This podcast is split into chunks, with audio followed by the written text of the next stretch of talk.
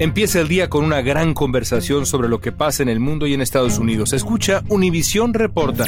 Reporta. El podcast diario de Univisión Noticias y Euforia, donde hablamos de la política interna estadounidense y de nuestros países de origen, de migración, cultura, economía, todo. Súmate a estas conversaciones auténticamente extraordinarias, auténticamente interesantes y profundas. Soy León Krause y te invito a que escuches Univisión Reporta en Euforia App o en donde sea que escuches podcasts. Hola, soy Jorge Ramos y a continuación escucharás el podcast del Noticiero Univisión. El programa de noticias de mayor impacto en la comunidad hispana de Estados Unidos.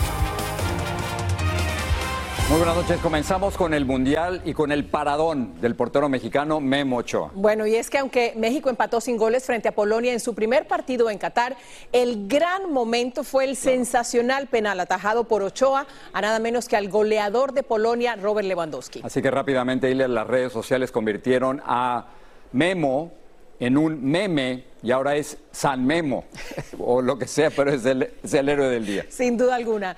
Jessica Cermeño nos habla de la euforia que causó en México el debut mundialista del Tri. Miles llegaron desde temprano hasta el Monumento a la Revolución en la capital mexicana. Para el ansiado primer partido del tricolor trajeron camisetas, banderas, máscaras y mucha ilusión. ¿Cómo le va a ir? Pues súper bien, siempre apoyando. Yo creo que vamos a ganar. ¿Cuál es tu marcador? 2-0. Este mundial es la esperanza y bueno, y lo aguerridos que somos los mexicanos, ¿no? Lo que luchamos por lo que queremos. Los jugadores por fin salieron a la cancha. Y apenas escuchó el himno, las lágrimas de Alexis Vega en Qatar contagiaron a la afición que los ha seguido siempre y a pesar de todo. Porque si algo distingue al mexicano es la fe y la angustia. Por eso cada remate de los verdes era coreado como si fuera el más importante de la historia. Telma Martínez a sus 75 años era de las más entusiastas. Emocionada porque, pues no sé, el Señor me va a permitir ver otro mundial y gozar este mundial con amor, con fe de que vamos a ganar y vamos a ir adelante. En el segundo tiempo apareció la eterna maldición de los penales. La aflicción inundó la explanada esta vez, contrario a todos los pronósticos, sí hubo milagro. Las manos de Guillermo Ochoa en su quinto mundial le atajaron el penal nada menos que a la gran estrella polaca, Robert Lewandowski. Provocando locura hasta en los más pequeños que festejaron en centenares de escuelas así, eufóricos. Una hazaña no vista desde 1930. Por eso, a partir de hoy, este hombre de 37 años es mucho más que un guardameta. Es un héroe nacional. Para algunos podría gobernar a todo el país y ya hasta es considerado un santo. Y para los miles que vieron aquí en la capital mexicana el partido, este empate fue glorioso. Y creo que vamos a salir de este grupo para avanzar. Está muy fuerte, estaba un poco, sorprendida, pero estoy muy contenta y con, con el equipo mexicano. Dan todo por México. En México, Jessica Cermeño, inicio. Muy bien por San Memo. Bueno, ahora otra cosa. La gran conmoción del Mundial fue la derrota de Argentina ante Arabia Saudita por 2 a 1. El VAR le anuló tres goles a los argentinos que llegaron como favoritos al título, pero tras esta derrota ven comprometida su clasificación a la segunda ronda del evento. Jugadores y aficionados argentinos no podían asimilar el duro golpe que les dio el modesto equipo saudita. No, un terrible golazo. Este, nada, una sorpresa. La verdad que me fue una sorpresa, como para toda la gente. No se puede creer. Eh, fue un partido raro, insólito, pero bueno, es fútbol. Es fútbol. El rey de Arabia Saudita declaró mañana, miércoles, día de descanso en honor a su selección. Argentina ahora necesita ganarle a México y a Polonia para asegurar el segundo lugar del grupo y pasar a octavos de final. Y en más noticias del fútbol, Cristiano Ronaldo no volverá a vestir más la camiseta del Manchester United. El club inglés informó la disolución inmediata del contrato con el goleador portugués tras un acuerdo mutuo. El rompimiento ocurre tras la divulgación de una entrevista en la que Ronaldo dijo sentirse traicionado por el club y que no respeta al entrenador. En otros temas, a pesar del aumento de los precios de los boletos aéreos y también de la gasolina, esta semana se espera que más de 50 millones de estadounidenses viajen aprovechando los días festivos. El aeropuerto de Los Ángeles será uno de los más transitados. Allí está Jaime García y habló con algunos viajeros. Con los boletos listos y las maletas hechas, millones de viajeros están llegando a los aeropuertos de todo el país para abordar alguno de los 48 mil vuelos programados para hoy en el que se considera el día con más personas pasando por los aeropuertos para el fin de semana feriado por el Día de Acción de Gracias. De los 54 millones de estadounidenses que van a realizar eh, viajes eh, para este Día de Acción de Gracias, 4.5 millones lo van a hacer en avión.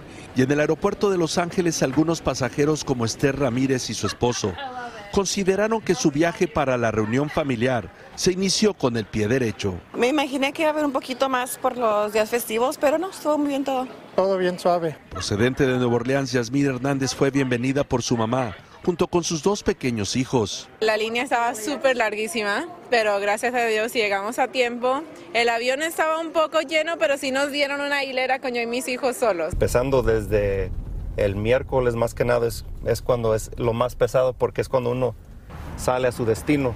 Por su parte, las diferentes patrullas de caminos del país están implementando operativos especiales para vigilar la seguridad de quienes viajarán más de 50 millas a su destino usando sus vehículos. 48 millones, o sea, casi la mayoría van a realizar esos viajes por las carreteras. El Consejo Nacional de Seguridad estima que hasta 518 personas pueden perder la vida en accidentes automotrices durante este periodo de acción de gracias, la mayor cifra en 15 años. Mayoría por el, el, el, conducir bajo la influencia y no nomás es del alcohol, pero igualmente con las drogas. Después de hoy, el día de mayor ocupación en aeropuertos y carreteras será el próximo domingo. Así es que recuerde nuevamente preparar su viaje a tiempo y sobre todo tener mucha paciencia.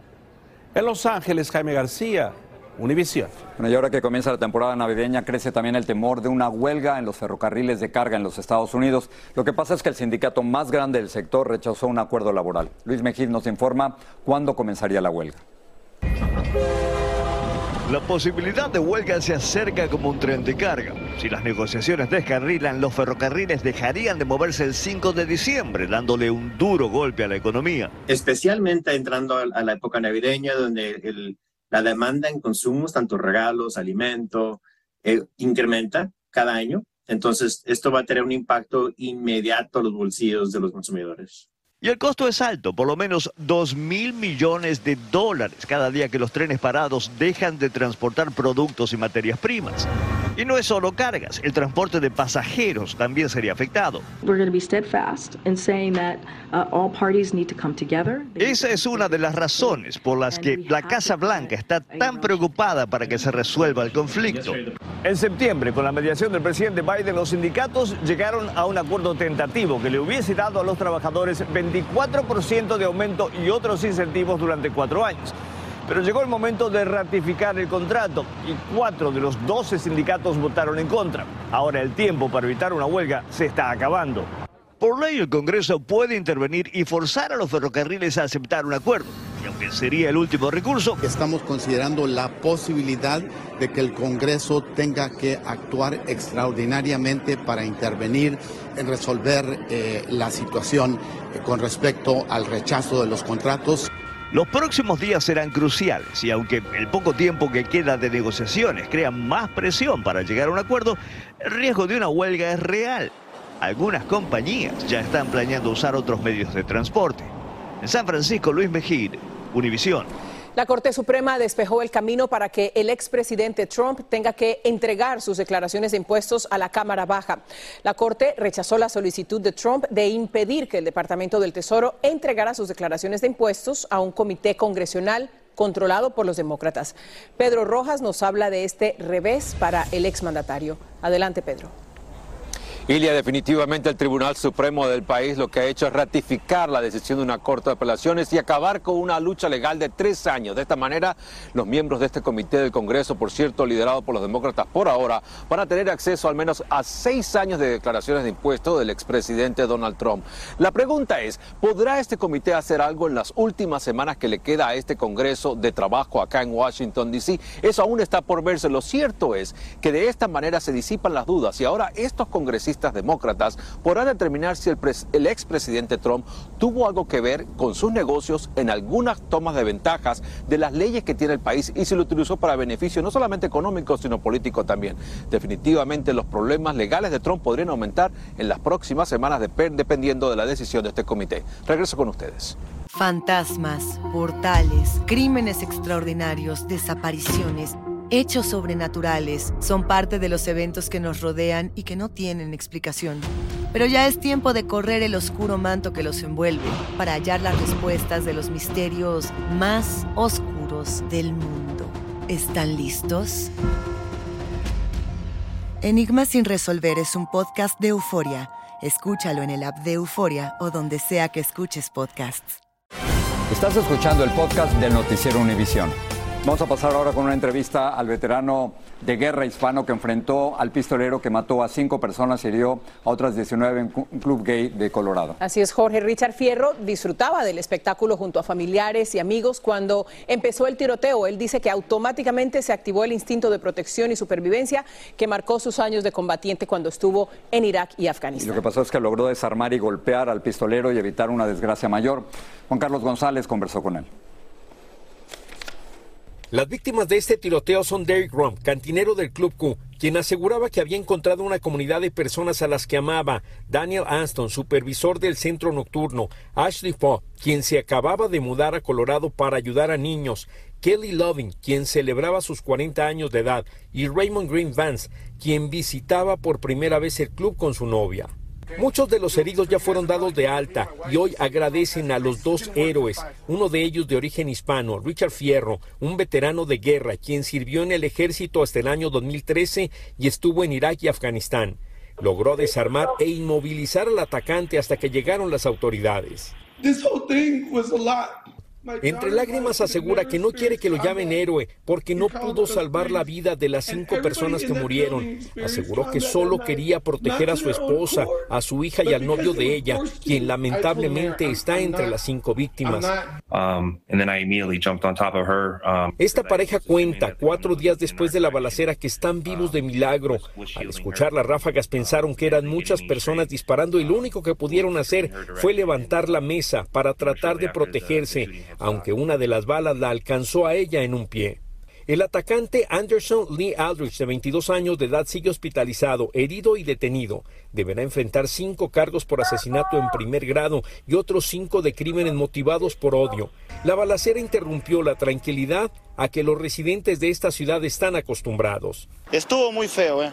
Mucha policía, la gente, todos se espantaron, se paniquearon, hasta nosotros que estábamos allá con mi hermano, nos paniqueamos y pues ya ni sabías qué, qué hacer. Cabe señalar que nosotros estamos a cierta distancia del Club Q, que es donde ocurrió esta balacera, y es que todavía está cerrado, no hay acceso, debido a que las autoridades todavía continúan realizando las investigaciones correspondientes. Por mi parte es todo desde Colorado Springs, Colorado. Regreso ahora con ustedes al estudio. Muchas gracias, Juan Carlos. Con motivo del Día de Acción de Gracias, el gobernador de Texas, Greg Abbott, quiso saludar y servir comida a los miembros del Departamento de Seguridad Pública de su estado y de la Guardia Nacional que están en servicio en la frontera. Abbott reafirmó su posición de aplicar medidas para asegurarla y protegerla, según sus palabras, de una invasión dentro de la llamada Operación Estrella Solitaria. Vamos con Marlene Guzmán con más. Marlene.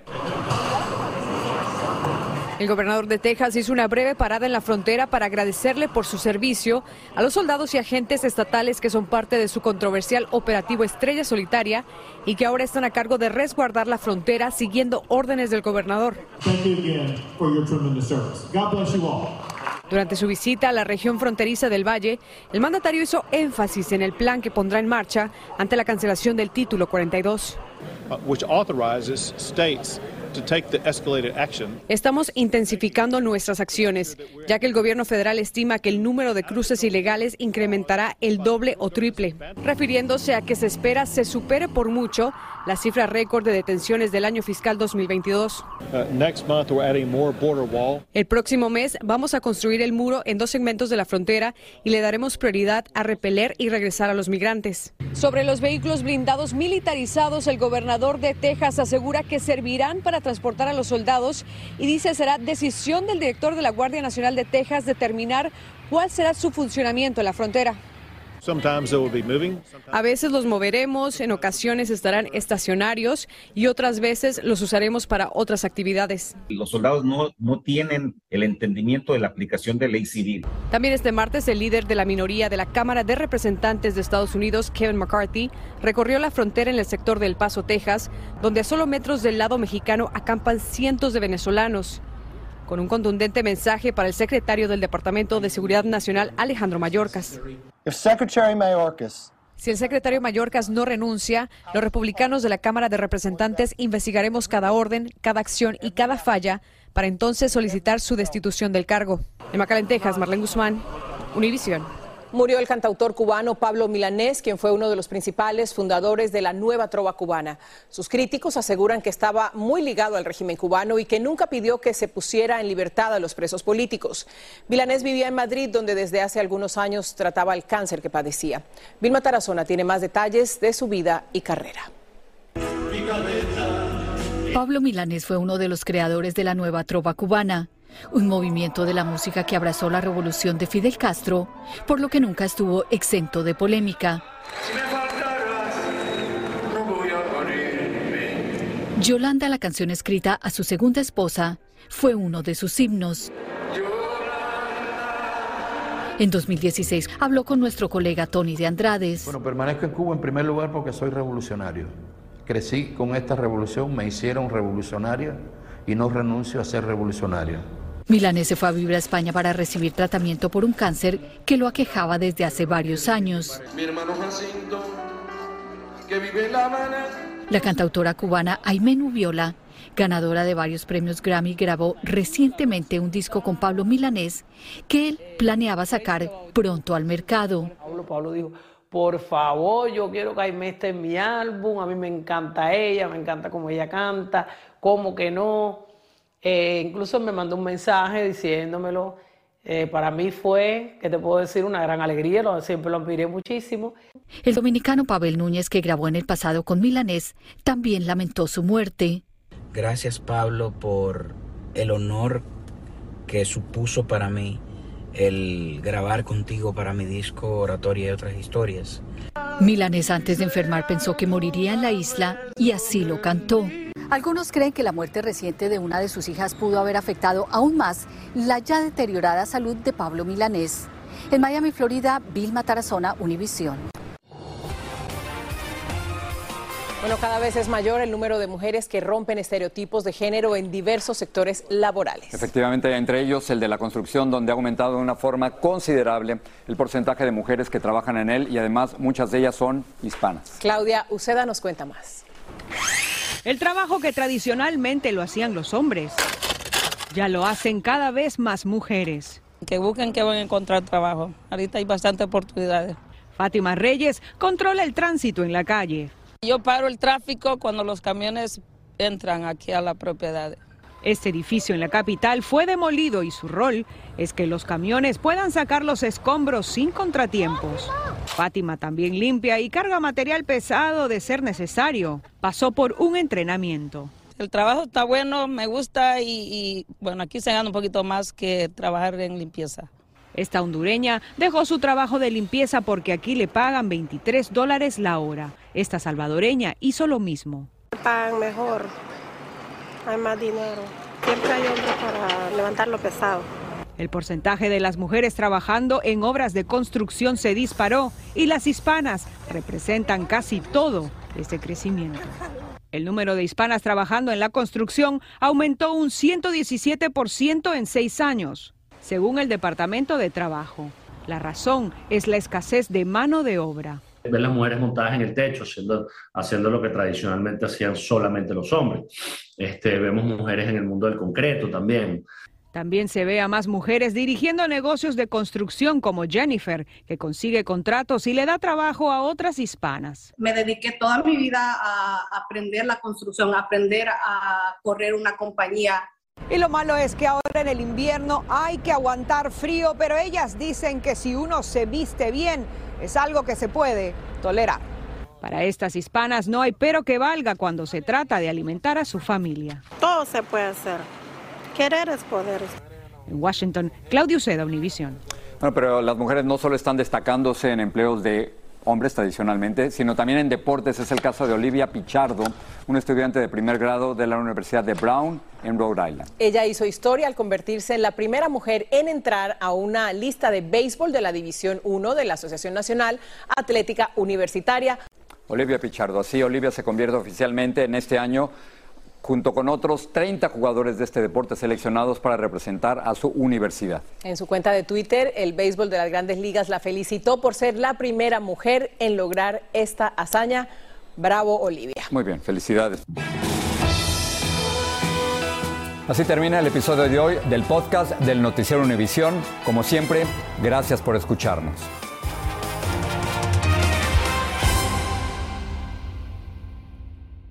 Los temas que necesitas saber para empezar el día. Las noticias que más cuentan. Escucha Univisión Reporta. Univisión Reporta. Un podcast de análisis exhaustivo, en el que le damos voz a expertos y protagonistas de temas internacionales y nacionales para comprender mejor los hechos que están haciendo historia. Soy León Krause y te invito a escuchar Univisión Reporta de lunes a viernes por Euforia App o donde sea que tú escuches tus podcasts.